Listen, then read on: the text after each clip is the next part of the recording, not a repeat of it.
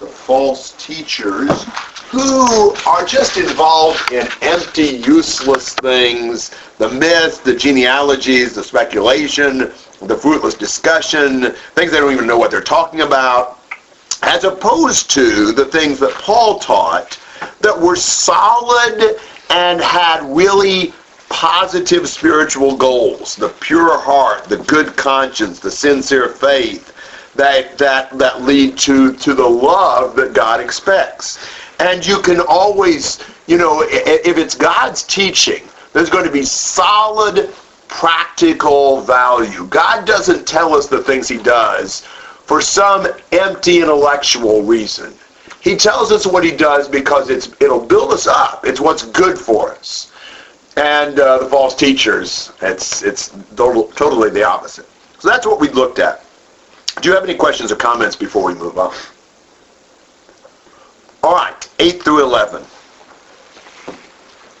But we know that the law is good if one uses it lawfully, realizing the fact that law is not made for a righteous person, but for those who are lawless and rebellious, for the ungodly and sinners, for the unholy and profane, for those who kill their fathers or mothers, for murderers and immoral men and homosexuals and kidnappers and liars and perjurers and whatever else is contrary to sound teaching, according to the glorious gospel of the blessed God with which I have been entrusted. What's that saying?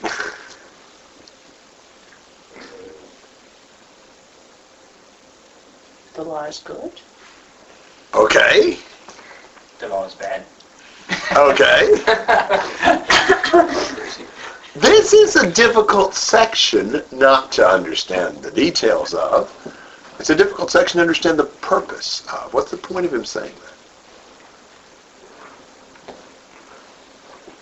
that? Is it saying that the law defines sin? Okay, it is to some extent saying that. It's saying that the law is is teaching that these things are wrong, so that yes, that's true. So what does that mean in the context? Why would he say that?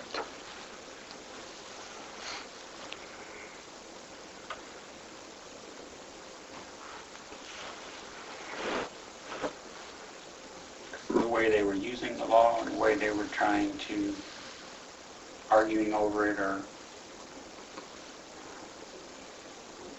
and about the worthless parts of it.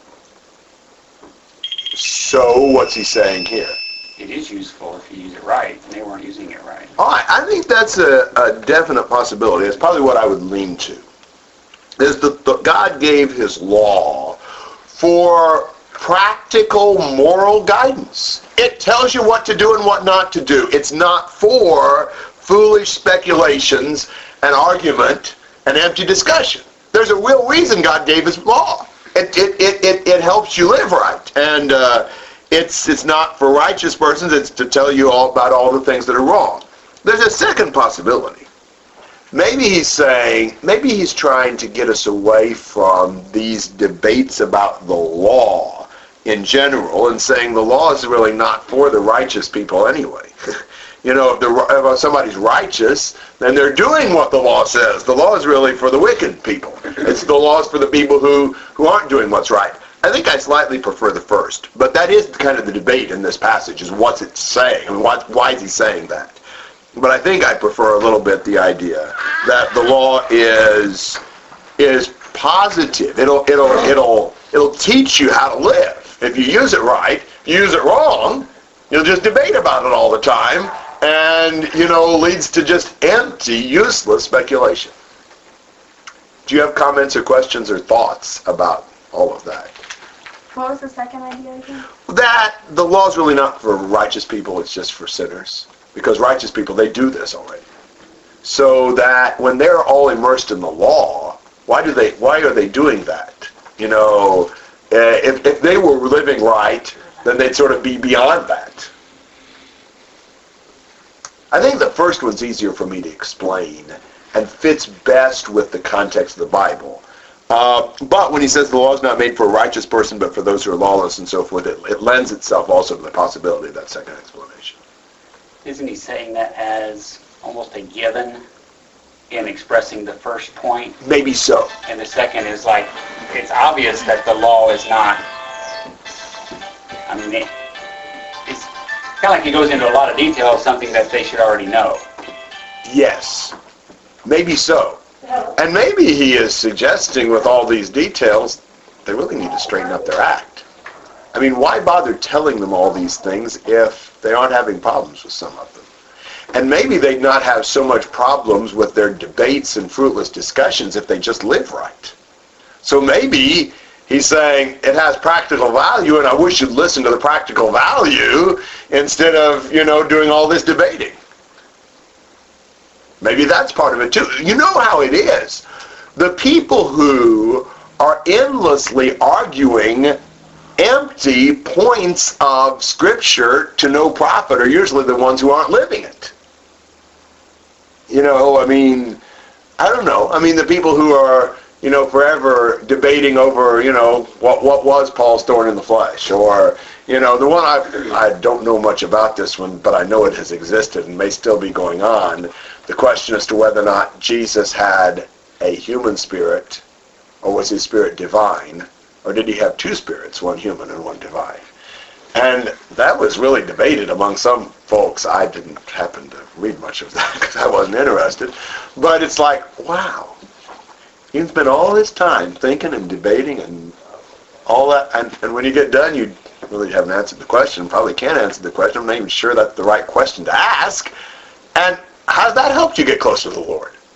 I mean, sometimes, uh, but but you take somebody who's constantly immersed in that, and nine times out of ten, they're going to completely miss how to live by the law. It becomes just sort of a, a matter of, you know, who can one up the other one with another passage, you know, or something.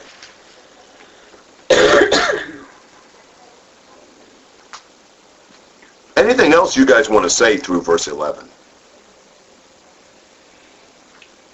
Yeah, the list, I was just thinking of this, the,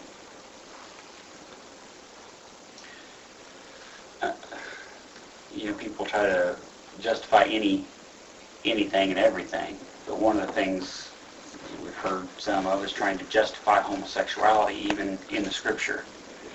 Yet in this passage is in a list of things that are contrary to sound teaching, and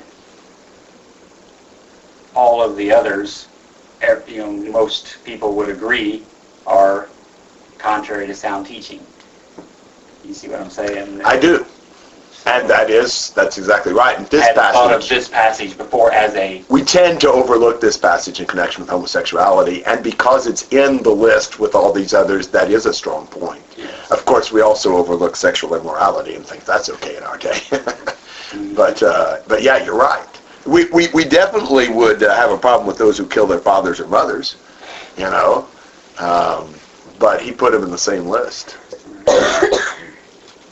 It's also probably instructive and, you know, practical for us that liars are in this list. Because, wow.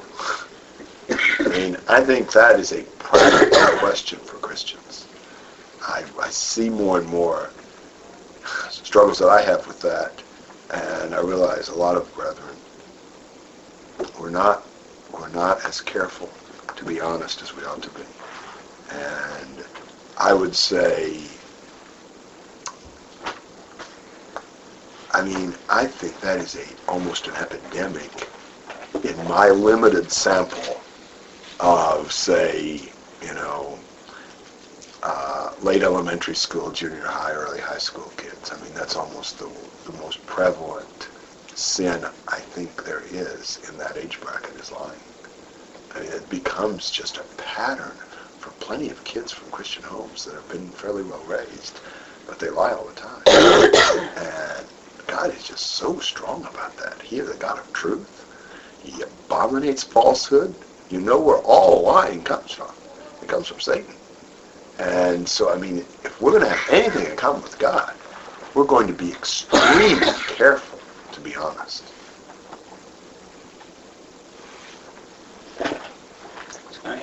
it's amazing how habitual that is too.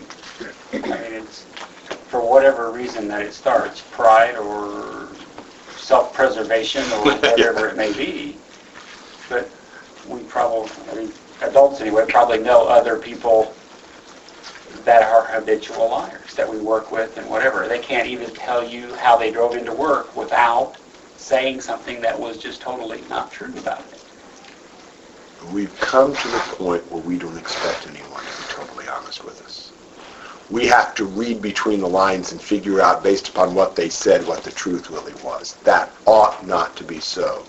And if we are people who don't see ourselves as telling out and out lies, we may need to be more concerned to be absolutely honest. That's where I find myself. You know, it's not that every word of the sentence was untrue, but it's that it wasn't totally honest. It, it, it was, you know, it was a distortion of the truth, which is a nice way of saying it was a lie. I think the biggest problem that I see with that is allowing people to believe something that that we know is not true and intentionally allowing them to believe. You know, saying something to, we didn't say a lie, but we knew that that would leave an impression of something that was not true. And we, I think that is...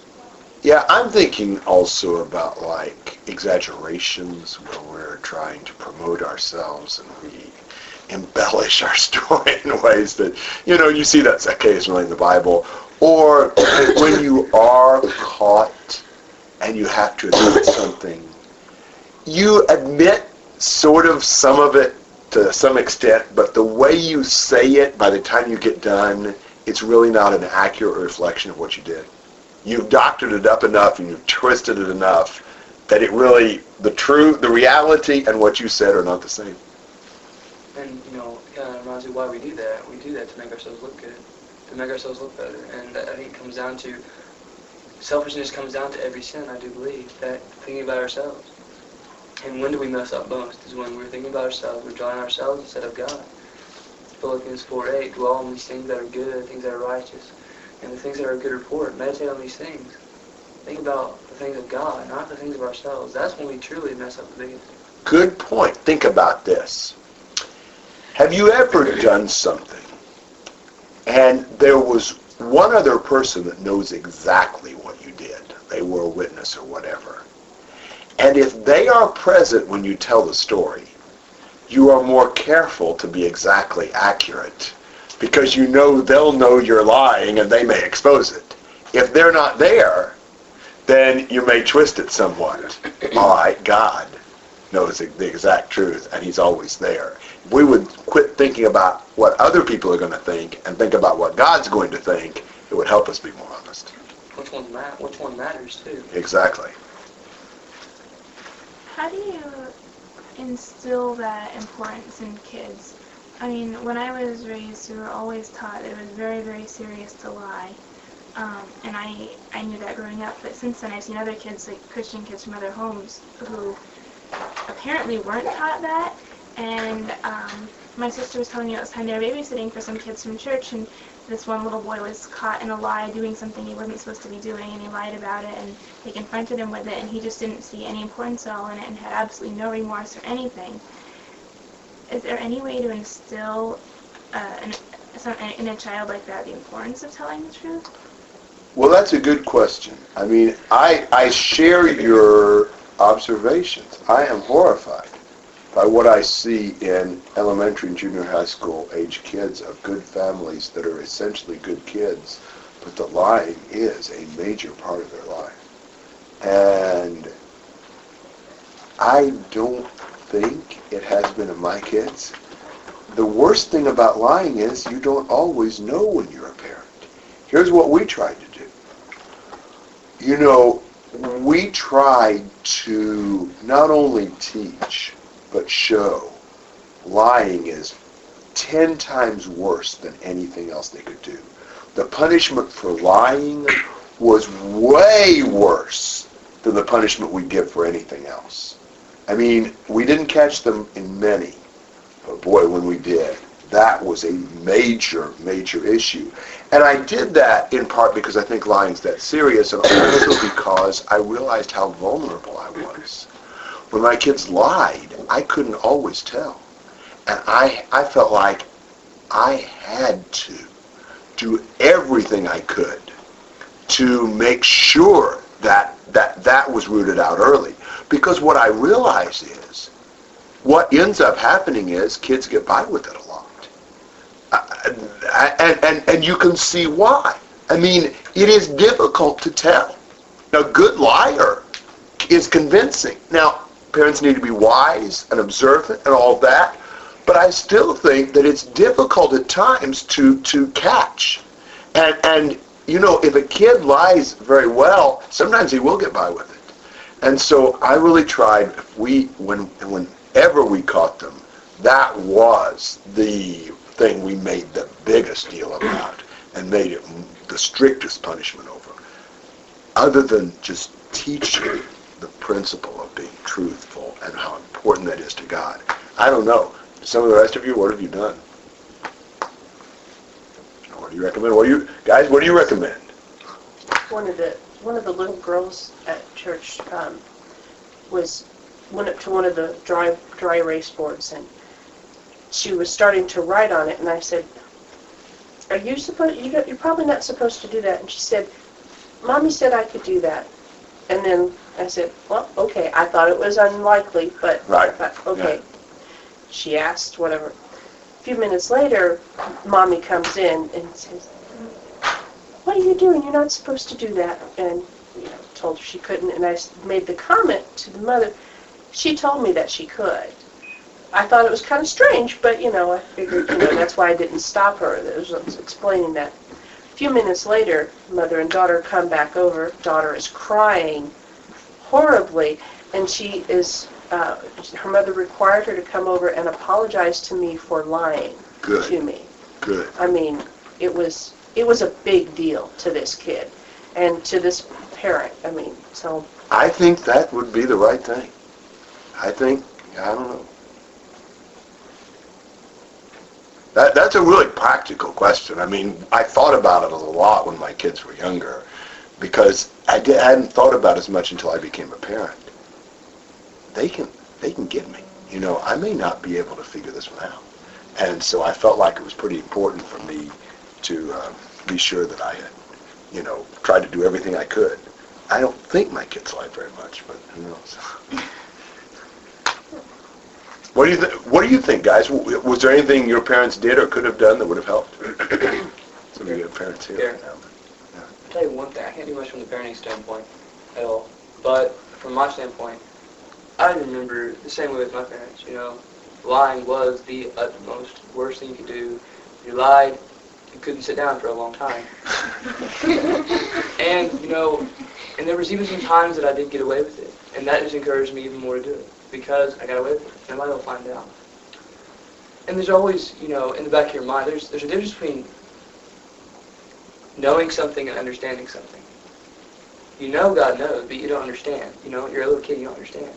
You know, that's why I knows. It's one day you're going to be found out. But I would do it, and of course I would get away with it, and just encourage me to do it more. And then until I came to the realization that no, I'm not doing this because I'm not. I'm not going to do this because parents are going to kill me. I'm going to do this because it's wrong. And I don't know if there's much you can do. Yes, you can hinder it by by you know by punishing them. But really, I don't think until we come to the realization ourselves, we're not going to do much about it. And if we do, it's not going to be the right reason.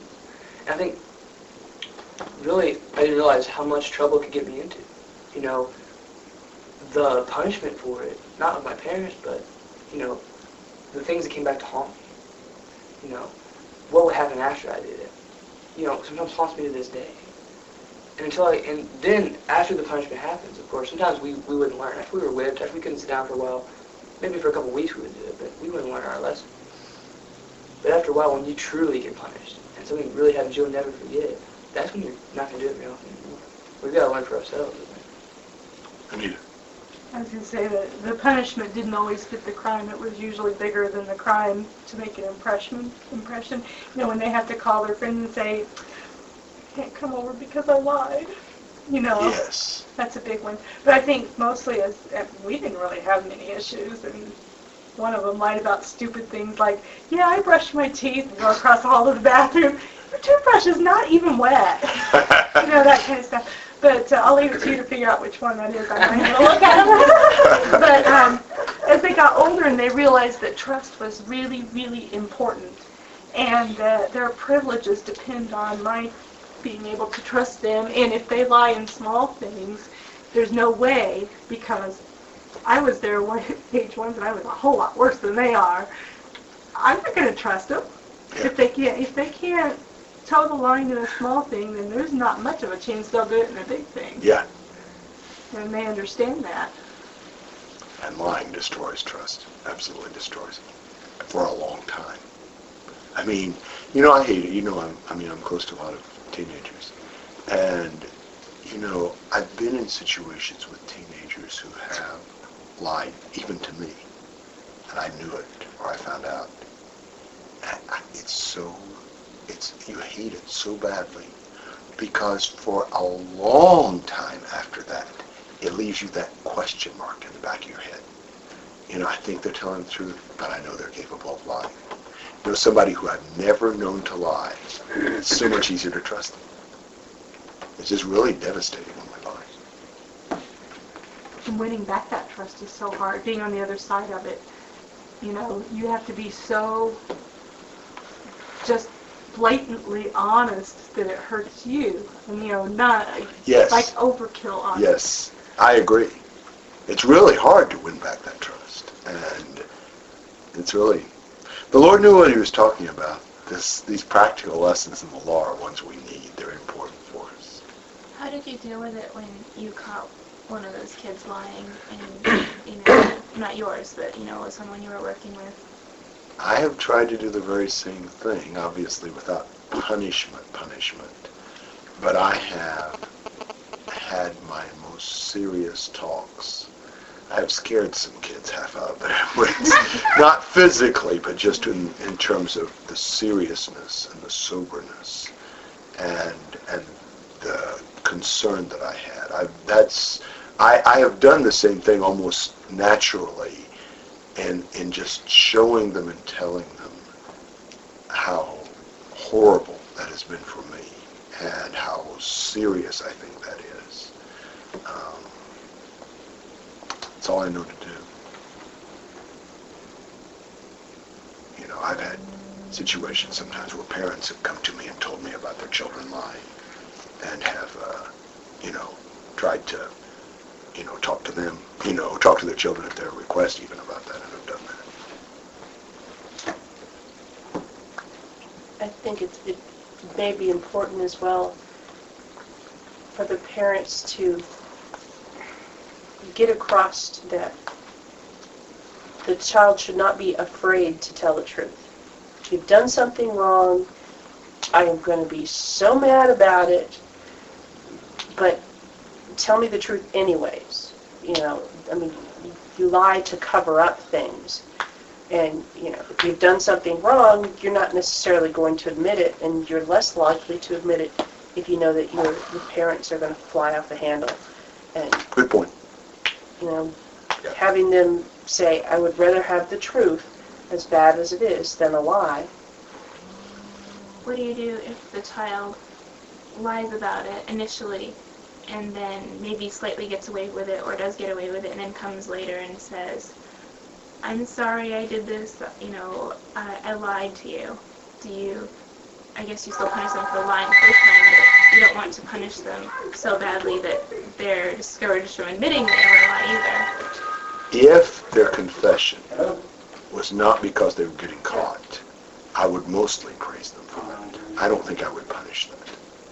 You know, if their confession was because they'd been found Oh. out, then oh, no. Yeah. But if their confession was just that their conscience got the better of them, I remember doing that. I did not, I did not lie much as a kid. I really didn't. But I remember one time, I may have used this illustration in something else, but I was probably 11 or 12, maybe 13, I don't know. And my bicycle was the kind that had the handlebar, the old style, and it was supposed to have rubber grips on the end of the handlebar, but they long since disappeared. And I came into the garage too fast and put a line down the car, you know, accidentally with my handlebar. And Dad asked at supper that night if any of us knew about the line down the car. And of course, all of us said we didn't. But I couldn't go to sleep that night. And I, I went in and told mom and dad. And, I, you know, I do not remember real distinctly all that happened, but I don't think that was all that serious. I, I don't think I got punished much for that.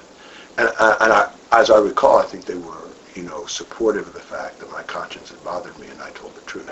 I would think that would be the thing to do. If they had, if they were courageous enough to do that, I think that deserves praise, not punishment. I remember fairly recently that happened to me. I, something caught me by surprise, and I just blurted out just a quick answer. That's the first thing came to my mind. And then I remember laying there and going, that was stupid. I remember going back and telling my dad and thinking, oh boy, here we go, you know, punishment all over again. And I told him, and he comes back and thanks me. I was like, what? No bruises? you know, like, who are you? What have you done with my father? and that really, that really encouraged me not to, to you know, I wouldn't say encourage me not to lie. In a way, it did, but it also gave me encouragement to know that if I did come out by myself, he wasn't going to punish me. I think I did get a little bit punished, but not nearly as bad. I could sit down for a little bit longer if I remember right. But um, uh, that's the way I feel about it. I mean, I think I think I would say I wouldn't punish for that. All right, why don't we move on? Uh, 12 to 17. I thank Christ Jesus our Lord who has strengthened me because he considered me faithful, putting me into service, even though I was formerly a blasphemer and a persecutor and a violent aggressor. Yet I was shown mercy because I acted ignorantly in unbelief. And the grace of our Lord was more than abundant with the faith and love which are found in Christ Jesus. It is a trustworthy statement, de- deserving full acceptance, that Christ Jesus came into the world to save sinners, among whom I am foremost of all. Yet for this reason I found mercy, so that in me, as the foremost, Jesus Christ might demonstrate his perfect patience as an example for those who would believe in him for eternal life. Now to the King, eternal, immortal, invisible, the only God, be honor and glory forever and ever. Amen. All right. So Paul speaks of what the gospel has done for him. And he starts in verse 12 by saying, I thank who? That's a bit out of the ordinary. Who would he normally express thanks to? God the Father. God, God the Father, or maybe God the family, you know. But to specifically say, I thank Christ Jesus our Lord, is unusual, but is okay. Is it okay for us to thank Jesus directly? We do do that in songs more commonly, you know, but it's okay to do it in prayer. It's okay to actually say something directly to Jesus when we're praying. That's a debated issue, and there's a lot of people who argue against that. This passage is one of the clearest about that. Um, and he is reporting this. When Paul does these things, he's reporting what he prayed. But he reports it because he prayed it. it's not a false report, it's a true report. So he actually had thanked Jesus. Um, but he sees the Lord as the source of what he's thanking him for. So what's he thanking him for?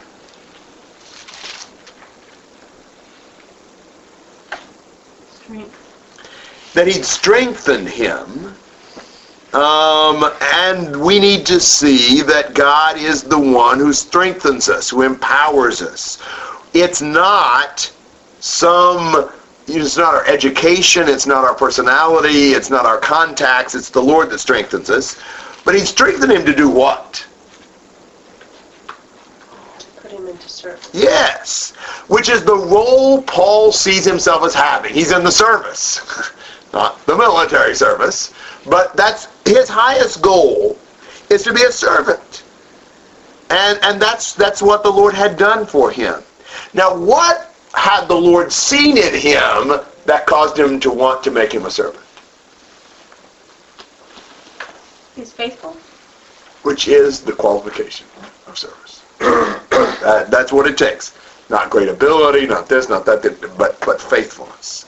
You know what God, uh, the, the, the first qualification of service is, is being faithful.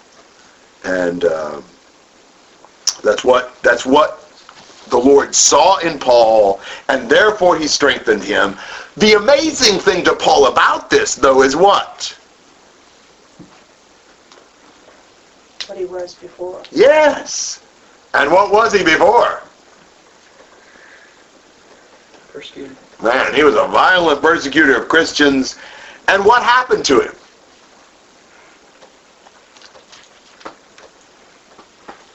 God showed him mercy. Absolutely. And the power of grace overcame the power of sin in Paul's life. And you know, with with in verse 14 the faith and love which are in Christ Jesus, which faith and love sort of sum up Christianity. In contrast with the false teachers in 1-6 who had strayed away from those things. And in contrast with Paul's previous life.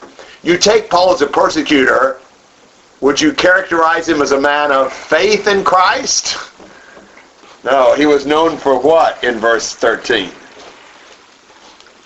Blasphemy, violence, And persecution, aggression, and what's the contrast to faith in verse 13? unbelief. Unbelief. And uh, he certainly wasn't a man who had love for the Lord and his people. He essentially hated them. So Paul was totally did a 180. He was totally transformed by the grace of God.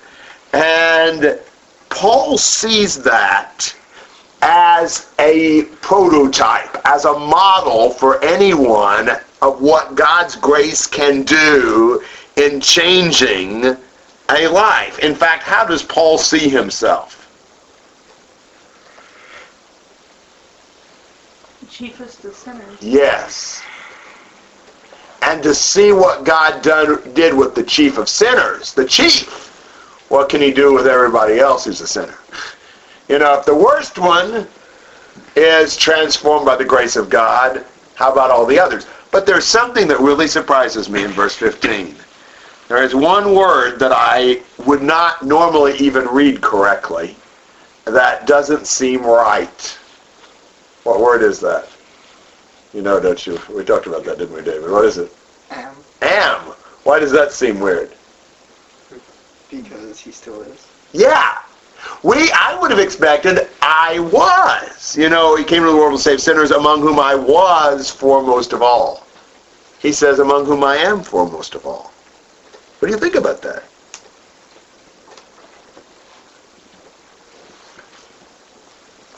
Once saved, always saved. Once a sinner, always a sinner. well, we don't really like the first part of that, so maybe so. I don't know. Is it a statement of humility? It, it is, but it's not false humility. Still, he's still aware, even though the, we'll call them the big sins of, you know, violent aggression and blasphemy and persecution, he's no longer actively engaged in those.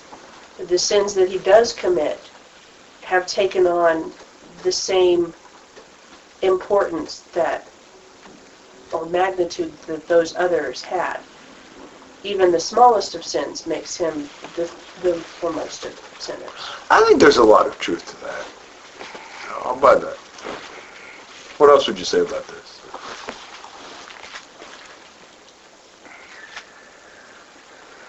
Perhaps it also speaks to his his realization that he's ever growing, ever maturing, ever becoming more what God wants him to be, and that you know he's not plateaued.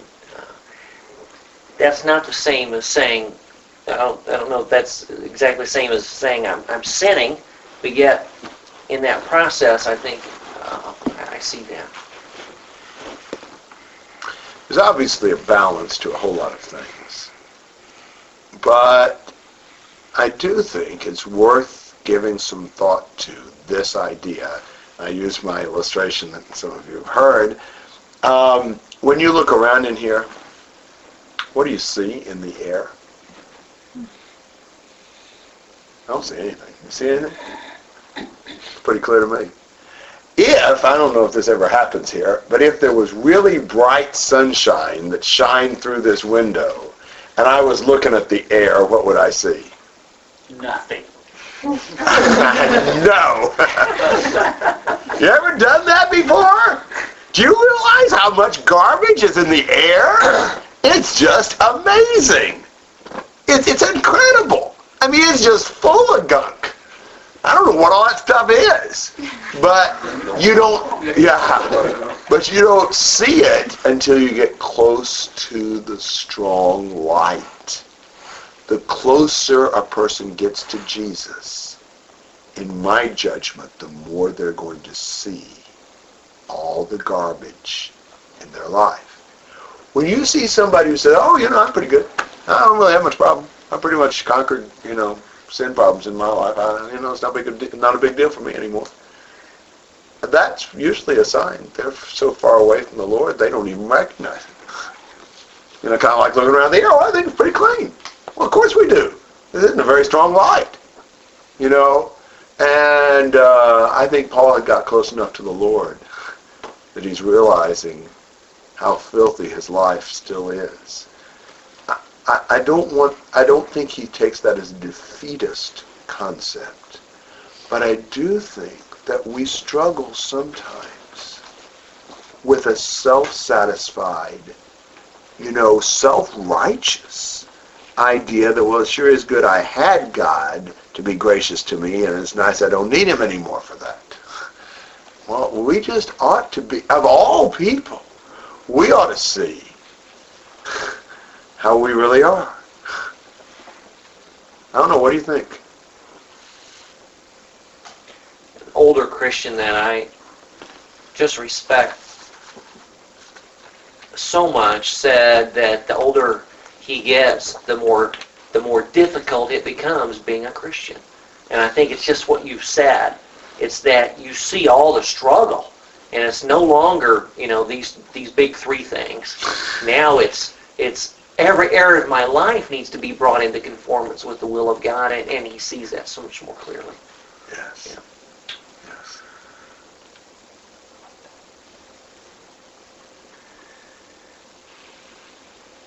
Other thoughts? I had a question. Uh, in verse 12, uh, it says God has judged Paul faithful. Yes. Verses 13 and 13 says, I lacked faith. Verse 14 says, I was, the grace of uh, the Lord filled me with faith. What's the, uh, I think faithful, maybe more in the sense of like dependable. If you stop and think about what you want in a servant, if you were going to, you know, have a slave, what would you most want in him? Loyalty. That he does what you say. I mean, you got an employee. You got a brilliant employee. That's not going to be worth nearly as much to you as the employee who actually follows orders. You know, the one who's brilliant and multi-talented, but goes off and does his own thing, doesn't bother to listen to you. You can't use him. That's why I can't get a job. so, you know, I think he saw in Paul that spirit of willingness to be obedient and loyal. As opposed to he considered me eloquent or he considered me intellectual or he, what, you know, I mean, I think if I was looking for an employee, I mean, I want them to follow orders. You know, that's going to be at the top of my list. You know, no amount of talent will make up for disobedience. Other thoughts and questions through here? This is kind of a side note, but you were mentioning how I was thanking Jesus. Um, what do you think about like asking Jesus for things in prayer, like you would do to the Father? Yes. Okay. Yeah, I think um, John 5:23 says that we should honor the Son even as we honor the Father, just as we honor the Father. So I think any honor that's appropriate to the Father is appropriate to the Son. And there are some passages, John 16, I believe, if I'm not mistaken, where you have the idea of asking Jesus. And uh, certainly in Revelation 5, you have the idea of praising Jesus. And so I really think that yes, we can. I, I suspect that often when prayers are addressed to God in the Bible, it's not to God the Father as much as it's to God and uh, that it, it's there's nothing bad about directing a specific thing in our prayer to Jesus. That's we certainly do that in our songs, you know, and uh, I must tell Jesus, I must tell Jesus all of my whatever I can't bear my burdens alone and all that, and uh, and I, I, it seems to me like we've got biblical authorization for that. We know how Paul uh, was shown the light on the road to Damascus, and so he, acting um, in ignorance, was shown mercy. Yes. So God is just. God's not a respecter of persons. That, how does that then play out for others who are acting in ignorance and and God God's not going to evidently appear to them like he did to Paul, right? So how is God going to show others the same mercy he did to Paul for for them acting in unbelief or in ignorance? What I would say about that, I think, is this. The mercy Paul speaks of is the mercy of the forgiveness that God gave when he repented. It is true that God appeared to Paul in a special way, I think primarily to qualify him as an apostle. And God's not going to appear to us in that way, but we have God's word. And in fact, even in Paul's case, God in that appearance did not tell what Paul needed to do to come in contact with his grace. He sent Ananias to do that. And so I think the mercy here, he's not so much thinking about the light as he is about the forgiveness God was willing to give when he arose and was baptized and washed away his sins. And I, you know, the idea of God being no respecter of persons, we may need to qualify slightly depending on how we think about that. God is willing to forgive anyone who repents.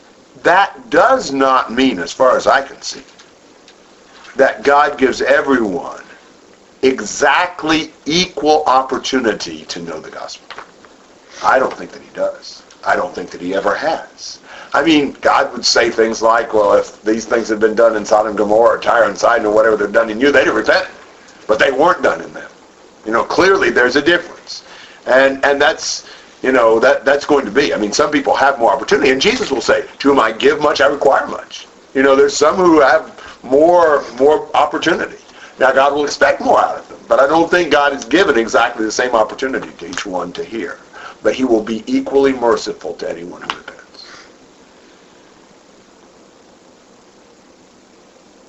All right, and so Paul is this model. You know, and he says, I found mercy so that God could really show. I'm, I'm the example. You can't be too bad for God's mercy uh, to, to, to be inaccessible if you'll repent. And he praises God in verse 17. You know, reflecting on God's grace in his life moves into worship God.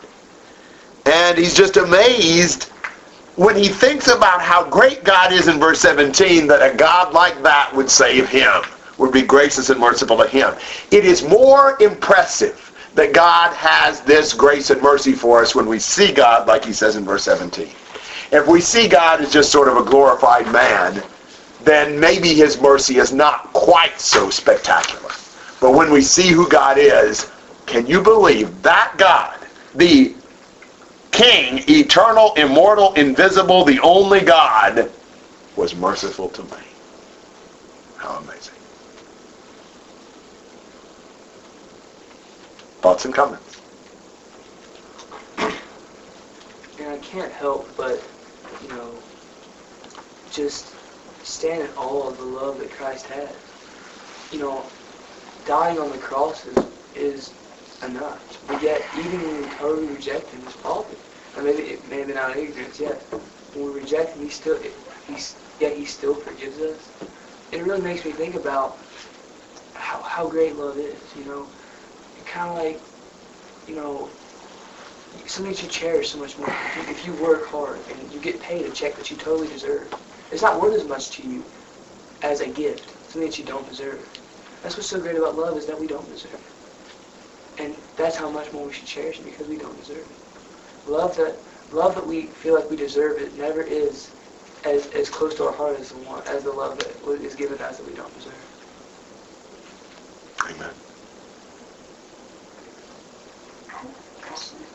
Um, when you were talking about the dust and the sunlight, you know, Yes. um, well, I think you mentioned how you can't go too far with that. I think, like, sometimes I feel like so overwhelmed seeing how much I need to work on. And so, like, is there a balance there? Like, I mean, seeing your sin and then being, like, depressed about it, you know, like, you know what I'm saying? Yes. Wow, there's several things. One is, don't see your sin without seeing the grace of God, as Paul does here in this passage. I mean, Paul's point here is how amazing God's grace and mercy is for him, the chief of sinners. So that's that's what he thought about when he saw all that is wow, God's grace is so amazing. He is forgiving even me. So that's one point. Another thing I would say is that there is a sense in which we need to see the transformation God has given us and the victories he has given us and we see how much he has freed us from the grip of sin. You know, we have changed. We've changed a lot. God has strengthened us a lot, and we need to give him glory and thanks and praise for that. You know, and Paul certainly would acknowledge that in his own life. In fact, he did. Romans 6, 7, and 8. He talks about the contrast between how he had lived and now how he's freed from that and, and walks by, by the Spirit. And so, you know, it's not that everything we think about in the Bible shows us how bad we are. There are things that show how much God has done in changing us also.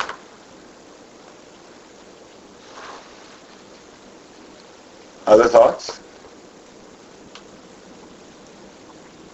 Sometimes it helps to look back and remember again what you were and see what you are. I mean, I've been going through a lot of old papers and everything and trying to move everything that I've got at my mom's house. And I've come across things that I'm I'm ashamed to have ever written or or whatever. And it's hard to sometimes recognize how far you come, but I mean, I wouldn't write those things now. I wouldn't do those things now. And at one time, I wouldn't have thought about not doing them or not writing them. Um, so, I mean, you can look back and see what you were and how much you have changed, particularly when you look and you don't seem to be changing. You go, well, have I changed? What was I like 10 years ago or 5 years ago or whatever. That can sometimes help.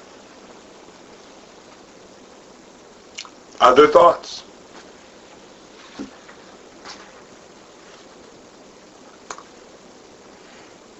Eighteen to twenty.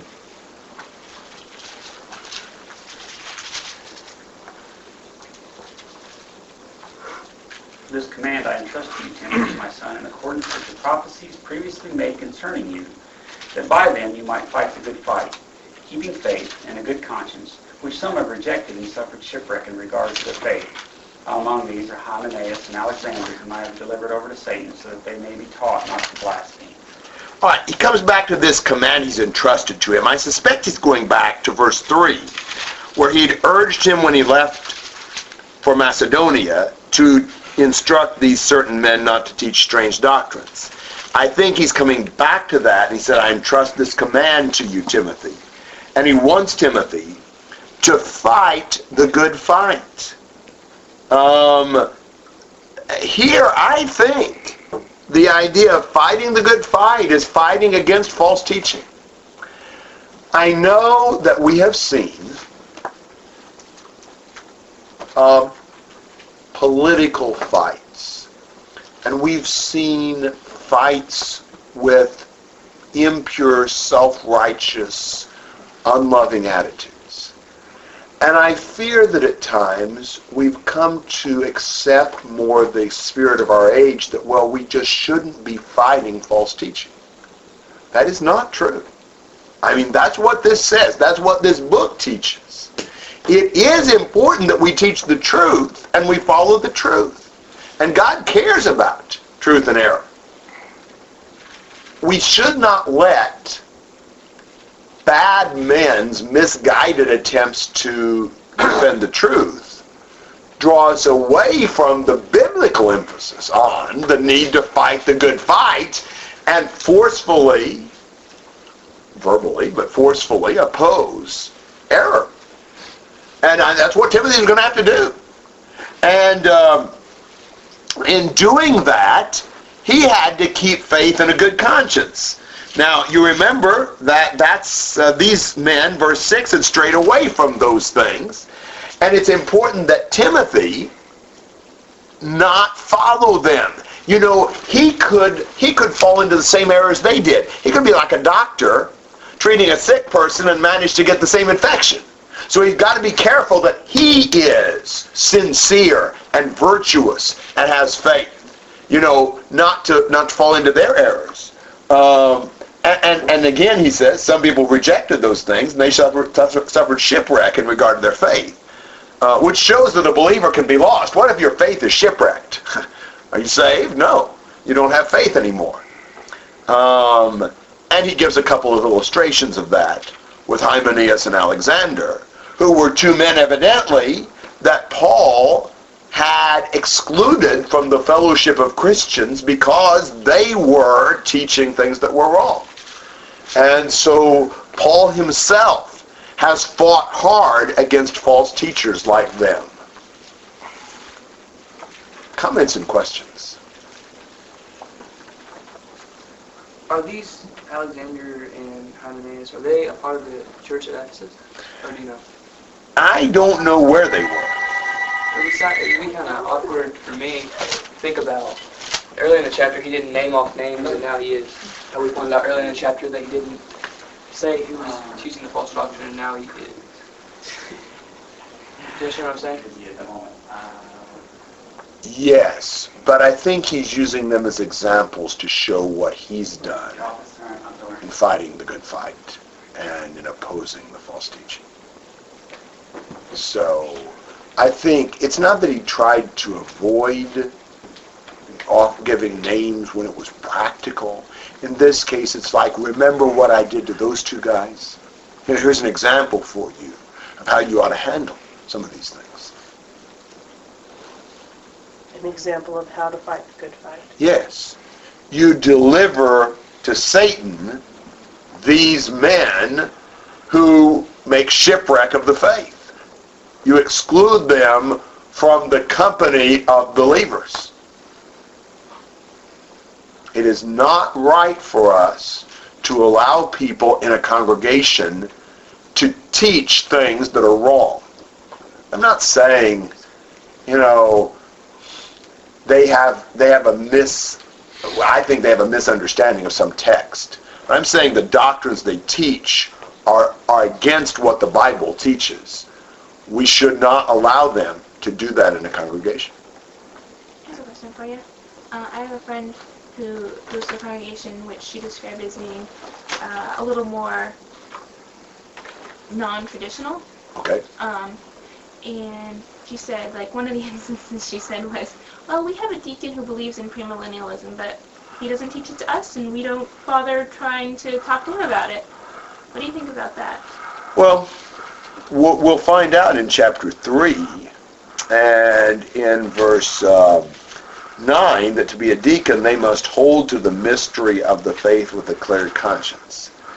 I think the, a man is not qualified to be a deacon if he believes premillennialism.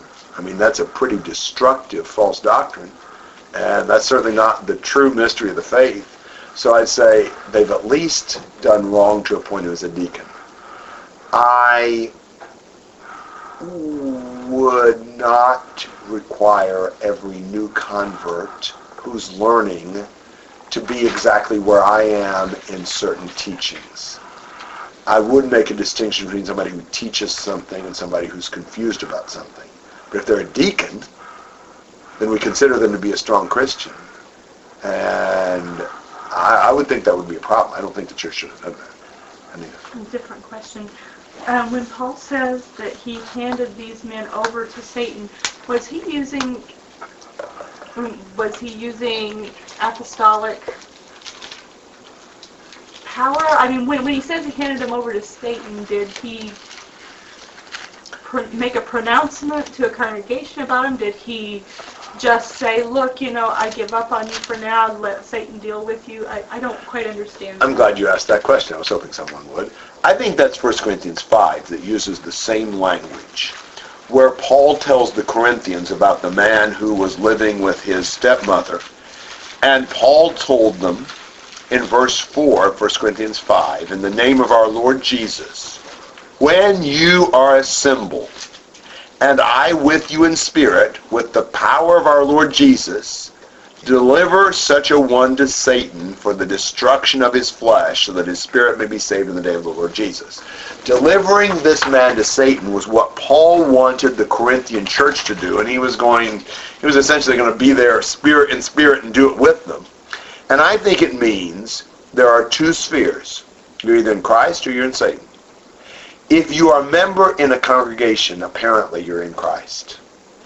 And when you are excluded from the congregation, that is the congregation delivering you to Satan. You're outside of the sphere of the congregational fellowship.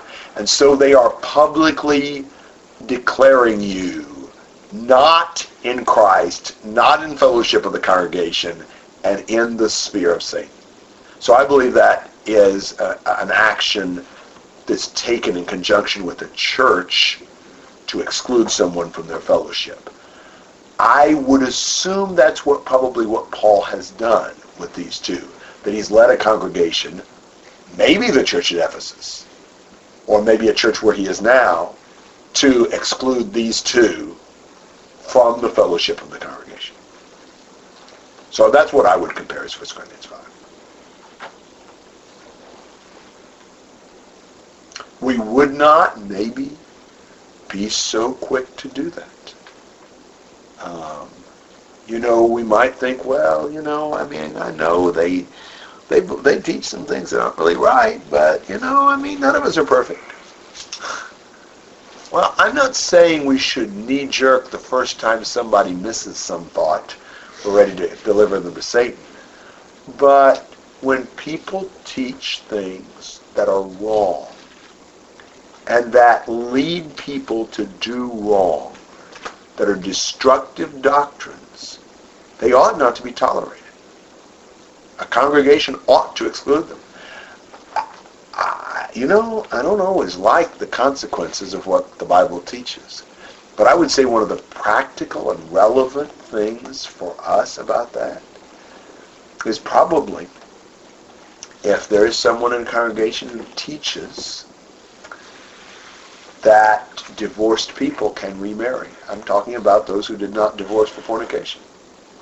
And they perhaps encourage brethren, yeah, it's okay. You know, it's fine. That, I think that's Revelation 2. You know, church at Pergamum and Thyatira were condemned for tolerating those who taught Christians it's okay to be immoral. And I think that's exactly what that does. That teaches Christians it's okay to commit adultery. And, and that's very relevant. I mean, I'm just saying that's one of the things that comes up in our in our time, and, and, and I think it would be appropriate for a church to deliver to Satan someone who refused to correct that false teaching. And that's really prevalent. I don't necessarily like that. I mean, I'm a product of our culture too, where it's not better just, well, let, you know, hopefully we'll influence them in time, you know. I mean, no, we're all wrong about something, you know. They're, they're probably misguided, you know, and they grew up that way or whatever. And I'm not saying the first time they say something, we're ready to cut them off. We study with them and teach them and try to bring them to the truth. But but I, I think we really need to be more serious about applying the passages like this that teach us we've got to fight. And I don't like it. But that's because I don't care as much about the purity of truth and the honor of God as I ought to. If I really loved God more, I would be more outraged by what people do that hurt other people. I was just talking just uh, two days ago with a Christian who is contemplating remarriage and had gotten from a relative some garbage about divorce and remarriage. Totally ridiculous and wrong. And, you know, the Christian who gave it to her, I'm not even sure they're a Christian, the relative who gave it to her, certainly if they are a Christian, should never have done that. And whoever wrote that stuff, they're just promoting immorality and and and giving you know all all somebody needs sometimes is a little bit of boost from a Christian that tells them it's okay to do wrong. So I think we do have to be firm on on biblical issues. And we have to be radical in congregations expecting people to teach that. And if they teach otherwise and refuse to correct it, they have to be disciplined. I think we soft pedal discipline a lot because we're so afraid to hurt people's feelings and uh, to completely turn them away forever because if we take a hard approach to it, then they'll never, ever come back. You know, I see it in my own family where, you know, maybe the relationship isn't quite what it would be if the person was doing correctly, but it's sure not delivering them to Satan it's where we must trust God. You know, he knows more about how to do things than we do. And we reason this is counterproductive, this won't work, this will be bad. But who are we to say? God knows. But it's really hard. Sometimes it'd be the best thing to do for them. I mean, that was 1 Corinthians 5. Deliver them to Satan for the destruction of the flesh so that their spirit could be saved in the day of the Lord Jesus. God's hope was that the extreme action would bring about their repentance. I, I, it scares me how much I am affected by our culture that is so much you can believe anything you want to, just don't criticize anybody else for what they believe or do. You know, if it's fine for you, if that's what you want to believe, if that's what you want to do, great, wonderful. That's probably wonderful for you. But now don't you be so prideful and narrow-minded as to think other people have to follow your truth. It's truth for you, that mean it's truth for them and all that kind of stuff. And we are more affected by that, I think, than what we think we are. And that is just not biblical. That's, that's the latest satanic wrinkle to try to corrupt brethren. Something that's a bit more gray, but I think just as, uh, you know, dangerous is, you know, worldliness, greed. And while the, you would go up to most Christians and they would say, no, no, no, no, I, I, I don't believe that, and that's wrong. Yet their lifestyle says it's okay. Now they're not out, you know, pounding the pulpit saying you all need to be greedy. But yet the lifestyle says what I do is okay and it's okay for you too. Absolutely. And that does have an influence they talk to your kids and they say, well, you know, you really need to be sure you get a really good job. You need to make a lot of money. You know, this is the kind of car you need to drive. This is the kind of this and that. You know, and you know, I mean, we can't, we can't we can't report everything on our taxes. I mean, you know, everybody else is dishonest. You know, we're gonna, you know, they they ask too much anyway, and so forth and so on. You can just think of all kinds of things that that corrupt influence spreads and corrupts others. And, uh, you know, I mean, wow. I know even for my kids, some of the worst influences for them at certain points were other Christian young people whose standards were not biblical. You know, wearing things that Christians ought not to wear, seeing movies that Christians ought not to see. And I'm not talking about something that might be slightly in gray area, things that really weren't right. And yet, oh, I thought it was fine. Which is much, I mean, wow, in all those areas, in, in worldliness areas, wow. So many Christians have gone completely away from what I think the Bible teaches. And and you know, and so pretty soon they're they're with my kids and like, well, let's go see this movie, you know, and that kind of stuff. And uh, you know, the more we just kind of, you know, we, there's an expression in Portuguese, passar a mão na cabeça. You sort of sort of just pass your hand over the head, and the idea is, you know, you just kind of let it go. You know, you just kind of, it's okay. You know, and, and the more we do that, the more corruption, the more the more um, Christians' faith and morality is just undermined. And, and we just gradually erode spiritual values and principles. I, I, I believe that we need to be patient with new converts.